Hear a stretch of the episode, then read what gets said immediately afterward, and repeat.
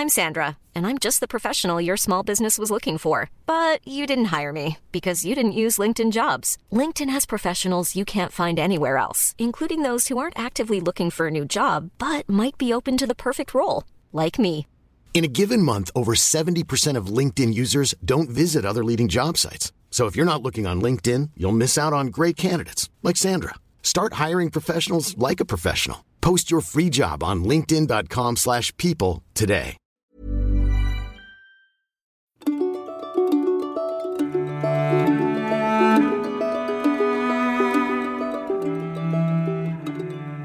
Hello, and welcome to another episode of Ask Andrew. I'm Andrew, and you're asking good questions. And the main question that's been coming up lately is, how do I do a good assessment? And of course, people have been asking for types because I have slid down this rabbit hole of assessment. And I'm afraid that I could talk about this pretty much forever and never run out of details that we could look at. So what I want to do in this talk is really focus hard on principles and ideas that inform assessment, because what I want to show you is how to assess ideas. Now, what we talked about in the last session was the three columns, and we expanded from mere concepts, mere actions, and mere facts, sort of a bottom level, the base of each column. And we looked at the capital of each column, which I proposed is concepts fulfill themselves in wisdom, actions fulfill themselves in virtue, and facts fulfill themselves in knowledge of the tradition. The word I used was tradition, but in a known, a possessed, let me put it that way. You possess the tradition. And we said that we go from facts, we organize them into categories. Categories put together give us a memory. Memory gives us domains of knowledge, or what the Latin term was scientia, so sciences. And then sciences are fulfilled. Domains of knowledge are fulfilled in the tradition that they sustain. Actions become habits. Habits become skills. Skills become arts when they're gathered together, and arts become, or at least develop, virtues. And I should clarify one thing. I think I suggested last time that skills might be more basic than habits, but what I've been thinking about is how habits just develop. Skills involve the application of reason, maybe.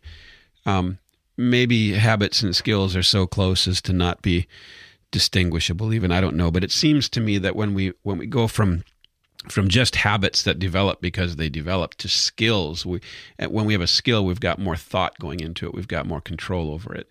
So actions become habits, become skills. Put them together, you have arts, and arts become virtues. And remember that art simply means a way of doing something or a way of making something. And then in the third column, we had concepts that become understanding of realities. I wasn't sure how to exactly put that, but concepts become understanding. Understanding informs ideas. Ideas become prudence, and prudence is fulfilled in wisdom. All right, fine. All of that is great. Why draw back to all of that? Because then we went and talked about a very basic approach to assessing skills or actions, really, that column of actions and skills. And I just said that you have to model it. They imitate. You observe how closely the imitation imitated the model, how close it was to the model. Okay. Then I threatened or promised, depending how you look at it, to talk about assessing ideas. Ideas are hard to assess in a way, because if you don't understand them, how can you assess whether another person understands them? So let's talk about what an idea is. I think that there's four helpful ways for me when I think about ideas to divide them up. Ideas consist of I'll just say there's four kinds of ideas. The first kind of idea is a principle. Principle comes from the word prince, first thing. A principle is something that governs an area of knowledge. Second, there's elements. elements are the pieces of a thing. So an essay has many elements to it, a refutation, a conclusion, a proof, that sort of thing. Those are the elements of an essay. You could say a sentence. And then there's forms.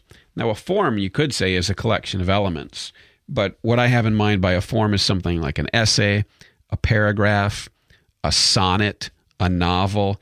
What defines these things is the shape they take, is the pieces that make them up and the sequence of those pieces.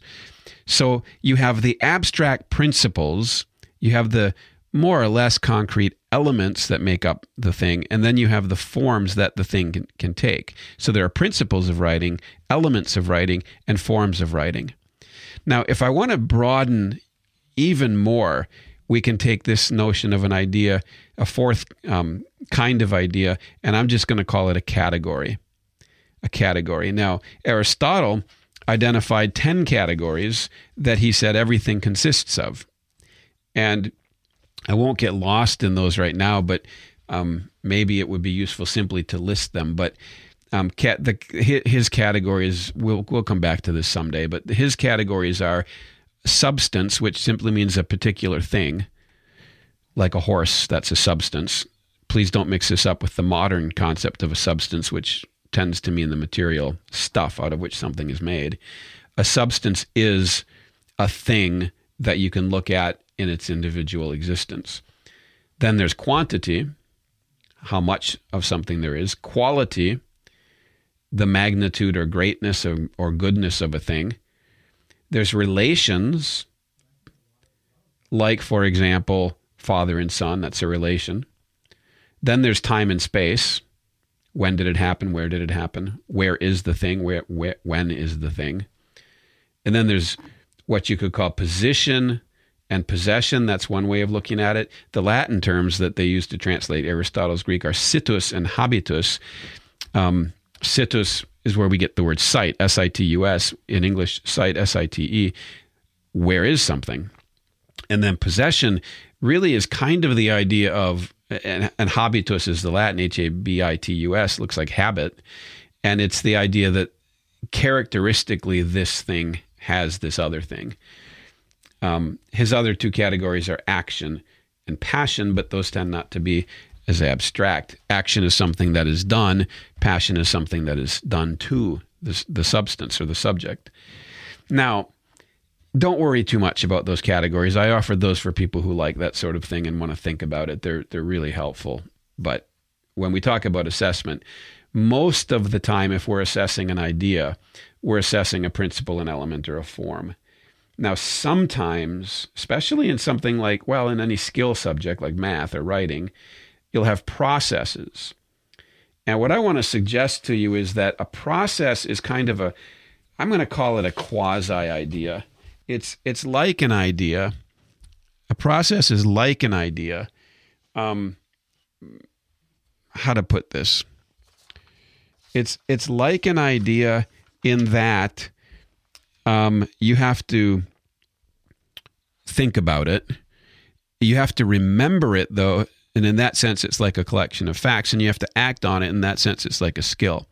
So I'm going to call a process the most basic idea, almost a quasi-idea. But if, for example, I'm teaching a child to do two-digit addition, the process is simply put, first you add the ones column, then you add the tens column. That's one way to do it. That's a process. We can call that an idea because it's a skill that has to be understood. But beyond processes are principles, elements, forms, and categories. And what we're looking for in the child's mastery of an idea is not his ability to do something, but his understanding of it, his perception of the idea. Okay? Now that's an important thing because the pragmatist argues that really all there is action. That if you can't use it, if you can't do something with it, what difference does it make? And the fact is, it makes a great deal of difference for this reason, and this is going to help understand how to assess. There are three things that apprehension of an idea accomplishes in the mind. Three things it accomplishes. One is when you apprehend, and apprehend is a Latin term. It just literally means to take hold of something, comprehend, right? In the Gospel of John, it says the darkness comprehended him not. The Latin term there is comprehended him not about Jesus, that the darkness comprehended him not. But it's fascinating in John 18 when Jesus is arrested, the word it uses for arrest is comprehendere. The darkness, you could say in that case, comprehended him, but only physically. Okay, so you can see there's apprehending or comprehending something physically, which is of some value, but the real comprehension that matters, or the apprehension that matters, is the intellectual. Intellectual comes from another Latin word, intellect, intellectus, literally, and it doesn't mean mind, it means understanding. An intellectual virtue or an intellectual skill is not an academic skill. Everybody has intellectual skills. They're simply the skills by which we understand things. The ability to understand is the intellect. Now, therefore, there are three things that happen when you take hold of an idea, when you grasp an idea. Three things happen. The first is very subjective. You feel joy. You feel joy. Everybody knows that we talk about the aha moment. We talk about the eureka moment. We talk about that time when, oh, lo and behold, I've been wrestling with this math problem and I figured it out. And I feel what? I feel joy. Now, sometimes that's relief, but there's always also a sense of seeing something I didn't see before. I am changed when I perceive a truth. I am changed within me. And because my soul feeds on truth, I feel joy, the same as I feel joy when my body feeds on food that's healthy and pleasing to me. So the first evidence of perceiving an idea is joy.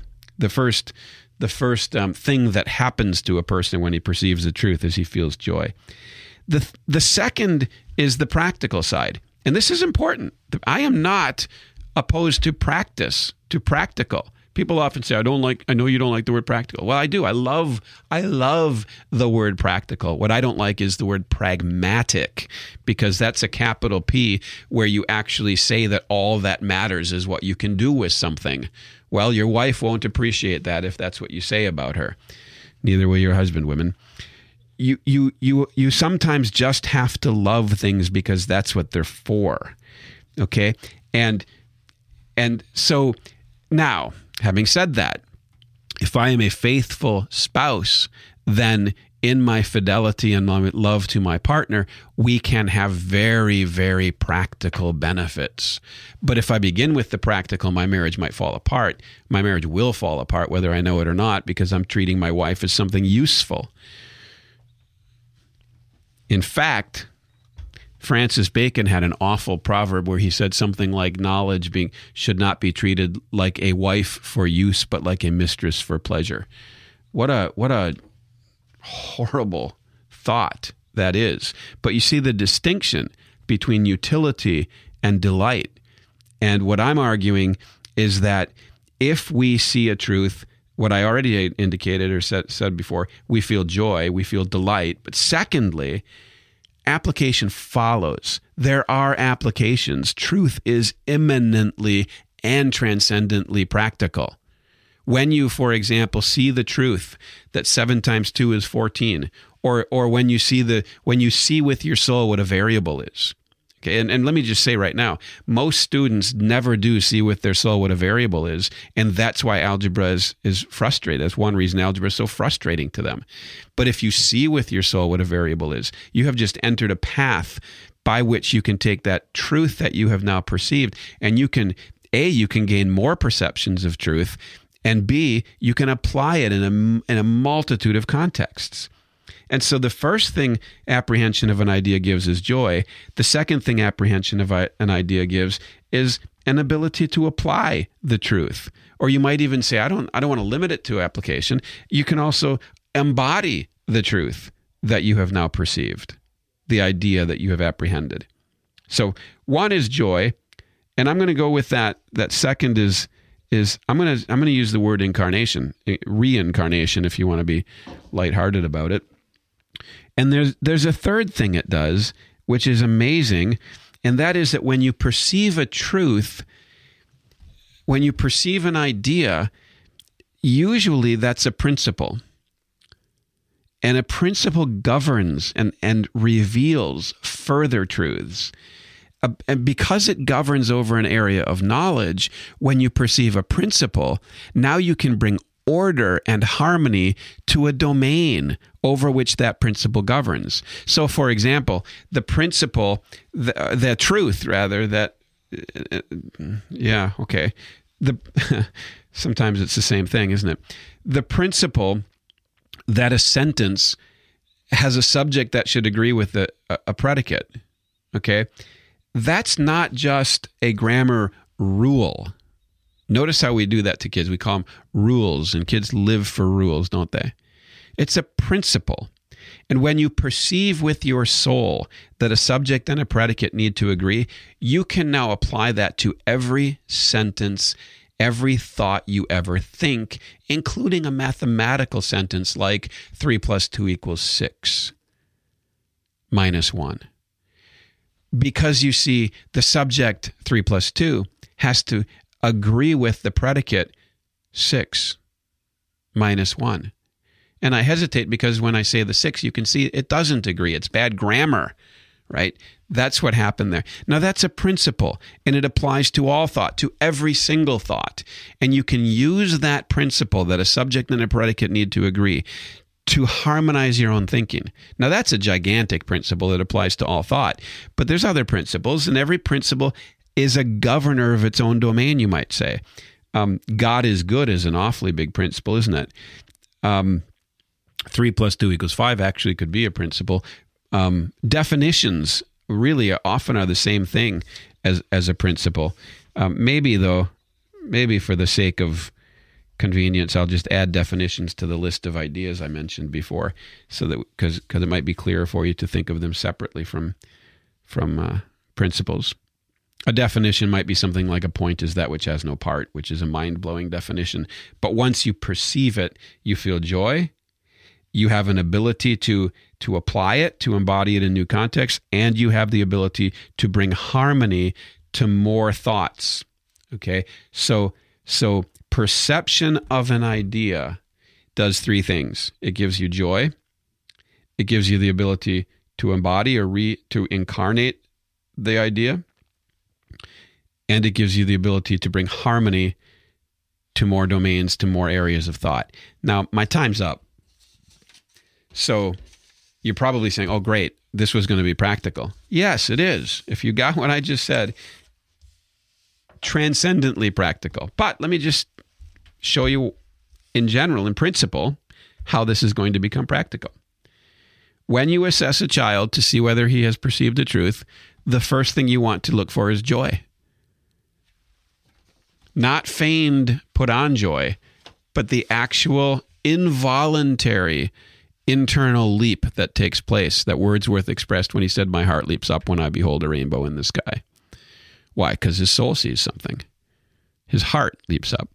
Well, my heart leaps up when I see a mathematical truth, when I see a grammatical truth, when I see a literary truth, when I see any truth. My heart leaps up. That's what it does. So look for that. Hard to grade though, but look for it. It's more important than the grade. Second, determine whether the child can now incarnate the principle or truth or idea that he has learned. If he has learned what a variable is, can he use variables himself? Could he create an equation with a variable all by himself? If he's learned now what a ratio is, can he apply the principle of rationality? See that? Can he apply ratios in different contexts? Can he incarnate ratios? If he's learned a grammatical principle, if he's learned what a simile is, can he now use a simile in multiple contexts? Can he create his own similes? Now, don't look for a lot of refined judgment, but can he do the basic thing that idea opens up to him? Can he incarnate the principle truth learned? And third, can he take that principle or idea or truth that he's learned and extend the reach of the harmony that enables? Can he take an area of thought And it might be a very small area like a sentence, or it might be a huge area like biology, or even bigger still like philosophy. Can he take that principle idea that he's learned and use that principle to bring harmony to a wider domain? Can areas where he was confused, can he take this new principle, this new insight, move it into this area where he has been confused and clarify it? Okay. If so, he's learned the idea. Those are, therefore, what you want to look for when you assess. Does he feel joy? Can he embody it, apply it? And can he extend the harmony into areas where he had previously been confused? Now, I'm going to end. In my next Ask Andrew, I will press this a little bit further because you want concrete examples of this idea. You want me to embody this type. You want me to embody this principle. So if I am going to say that the way you assess whether a person understands an idea is you determine whether he can incarnate it and whether he can bring harmony into areas of confusion, then what I'm going to have to do is show you how you can incarnate this across the curriculum, across the things learned, and how it can bring clarity to areas of confusion. And that's what I'll address in my next Ask Andrew. Thank you, and may the Lord remember you in his kingdom.